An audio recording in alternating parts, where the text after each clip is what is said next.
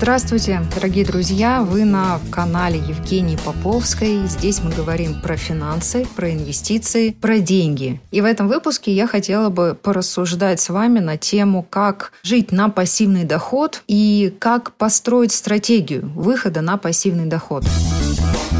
Если вам нравится мой подкаст, подписывайтесь, ставьте «Мне нравится», и мы с вами продолжаем. Как же выйти на пассивный доход? Вы знаете, по-моему, это самая главная цель любого человека, который начинает инвестировать. Когда я разговариваю с клиентами, с учениками, практически 99% людей называют именно эту цель как основную свою причину, почему они начали инвестировать. Я предлагаю сегодня не отвлекаться на тему причин, почему пассивный доход действительно нужен. Я думаю, вам всем прекрасно известно, что не подготовившись к своему выходу на пенсию, будет очень сложно жить на том же качественном уровне, что и во время своей активной трудовой жизни. Поэтому, конечно же, подготовиться к этому периоду необходимо.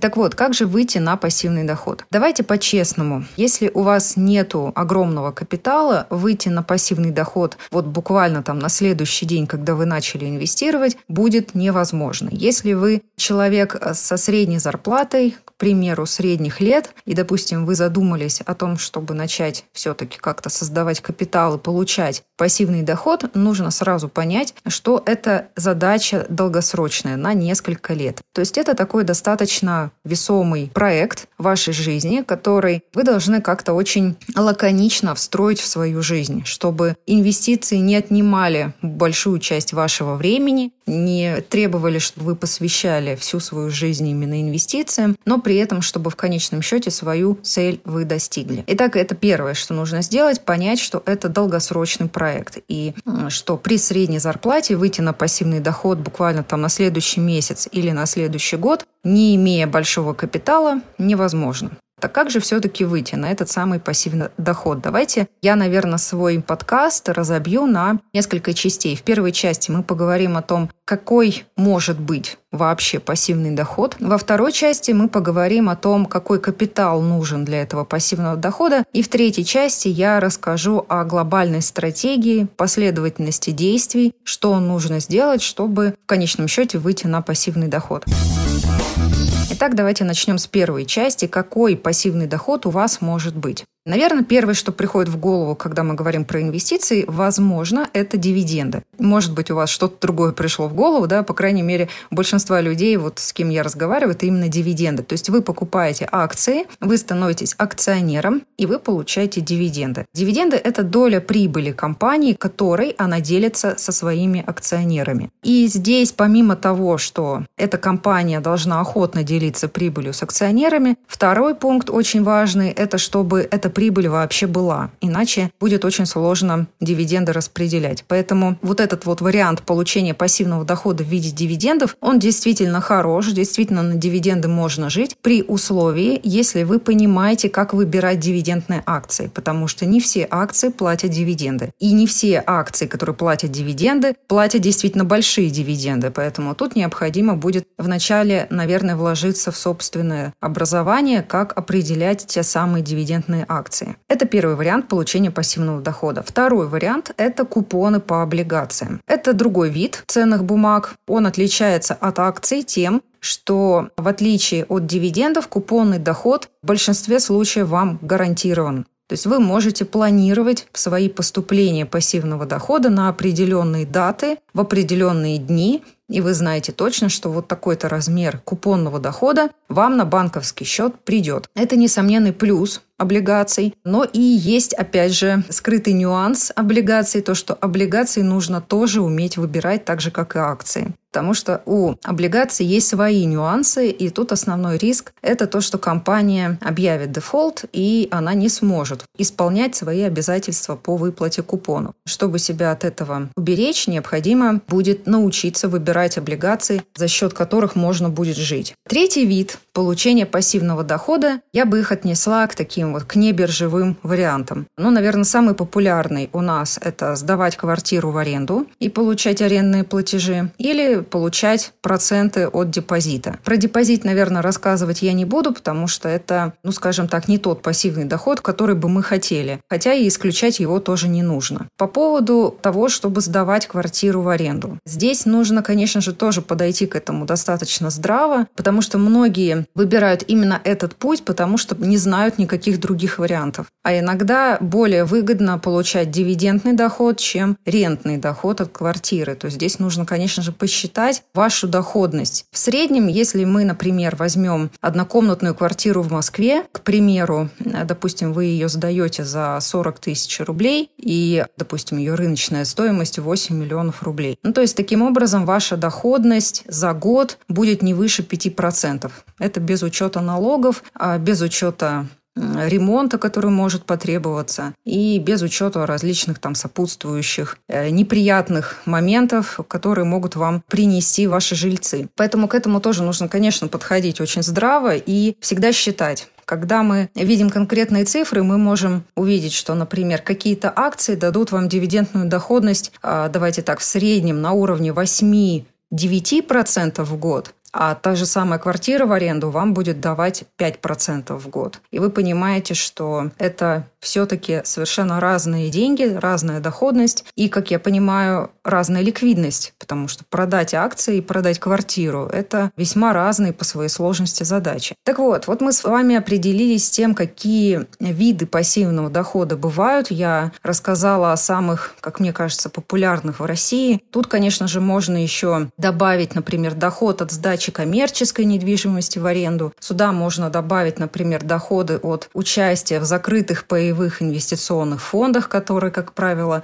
вкладываются в ту самую коммерческую недвижимость. Там будет тоже примерно доходность на уровне 5-6% в год. Тоже это все как вариации пассивного дохода тоже могут быть, но мне кажется, это более сложного порядка вещи, и для простого человека, наверное, это более сложные варианты, хотя их тоже исключать нельзя. Так вот, когда мы с вами определились с тем, какие методы получения пассивного дохода бывают, давайте поговорим о том, какой капитал необходим для того, чтобы получать тот пассивный доход, который вам нужен. А здесь я вам предлагаю открыть калькулятор сложного процента или калькулятор рентных платежей. Вот, кстати, калькулятор рентных платежей даже будет более подходящим. И указать тот размер пассивного дохода, который вам нужен. И далее калькулятор вас попросит указать, какой процент доходности в год будет давать вам тот инструмент, который вы выберете. И вот тут я хочу вас прямо сильно предостеречь, потому что когда вы получаете пассивный доход, необходимо снимать не всю сумму, которую вам приносит ваш актив, а только ее часть, потому что остальную часть необходимо отправлять на повторные инвестиции.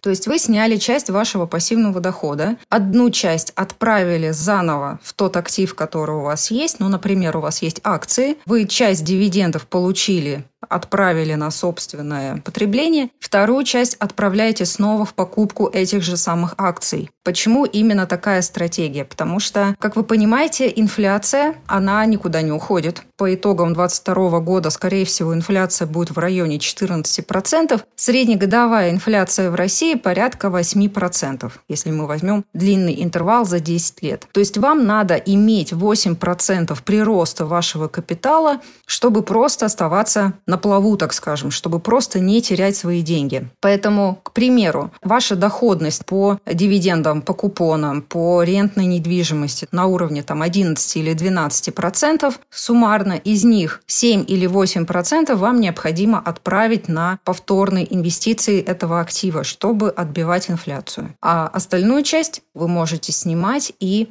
тратить на собственные нужды. Если посчитать, то примерно необходимо иметь порядка 20 миллионов рублей, чтобы иметь пассивный доход, ну, примерно 35 тысяч рублей в месяц. Очень грубый расчет сейчас, но чтобы вам иметь представление, да, вот какой порядок инвестиций необходим и какой результат вы можете получить. Опять же, этот расчет при том, что вы не проедаете само тело, то есть вы не проедаете капитал, который вам приносит проценты, а живете только на проценты. Вот тогда именно такой капитал вам будет необходим. Если вы согласны с тем, чтобы жить не только на проценты, но и на часть вашего капитала. К примеру, вы выходите на пенсию, например, вам 60 лет, и вы посчитали, что вам необходим какой-то капитал, чтобы, например, спокойно прожить там 30 лет да, или 35 лет, у кого какой горизонт. И вы распределяете свой капитал таким образом, чтобы вам хватило на весь этот период. И в этом случае, вероятно, вашим детям и внукам ничего не достанется, но, тем не менее, вы будете жить хорошо и ни в чем себе не отказывать. В таком случае опять же, тоже если мы берем, например, пассивный доход 35 тысяч рублей в месяц, будет достаточно капитала в 15 миллионов рублей, например, или 17 миллионов рублей. Тоже очень грубая такая прикидка, можете посчитать самостоятельно в калькуляторе более точно. Это мы закончили с вами со вторым пунктом, какой капитал нужен для того, чтобы жить на пассивный доход. И давайте мы перейдем к третьей части. А, какая стратегия действий должна быть для того, чтобы этот план реализовать?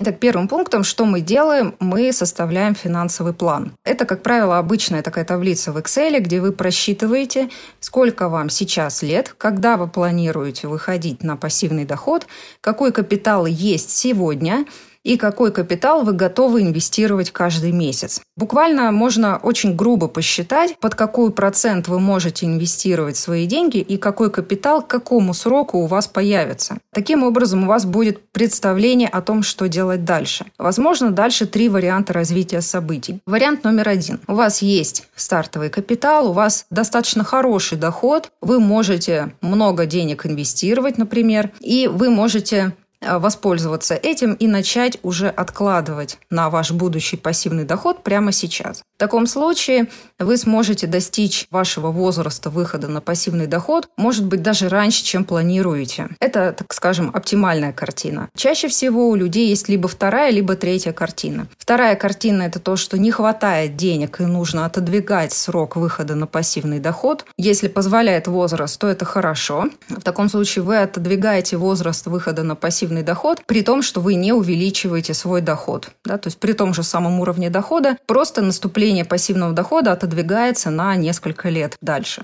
И третий сценарий, когда э, не хватает ни времени, ни денег, тогда необходимо работать над тем, чтобы увеличивать свой доход. Потому что над временем мы не властны, к сожалению, если время, так скажем, поджимает, да, и вы понимаете, что вы хотите выйти на пассивный доход уже совсем вот-вот скоро, а денег не хватает, не необходимо что-то начать делать для того, чтобы свой доход увеличить. Инвестиции все-таки это работа в долгую. Инвестициями невозможно решить свои какие-то вопросы за один-два года. Вот это, к сожалению, это так не работает. Поэтому необходимо тогда найти какие-то дополнительные средства для того, чтобы увеличить свой стартовый капитал и начать двигаться к вашей цели.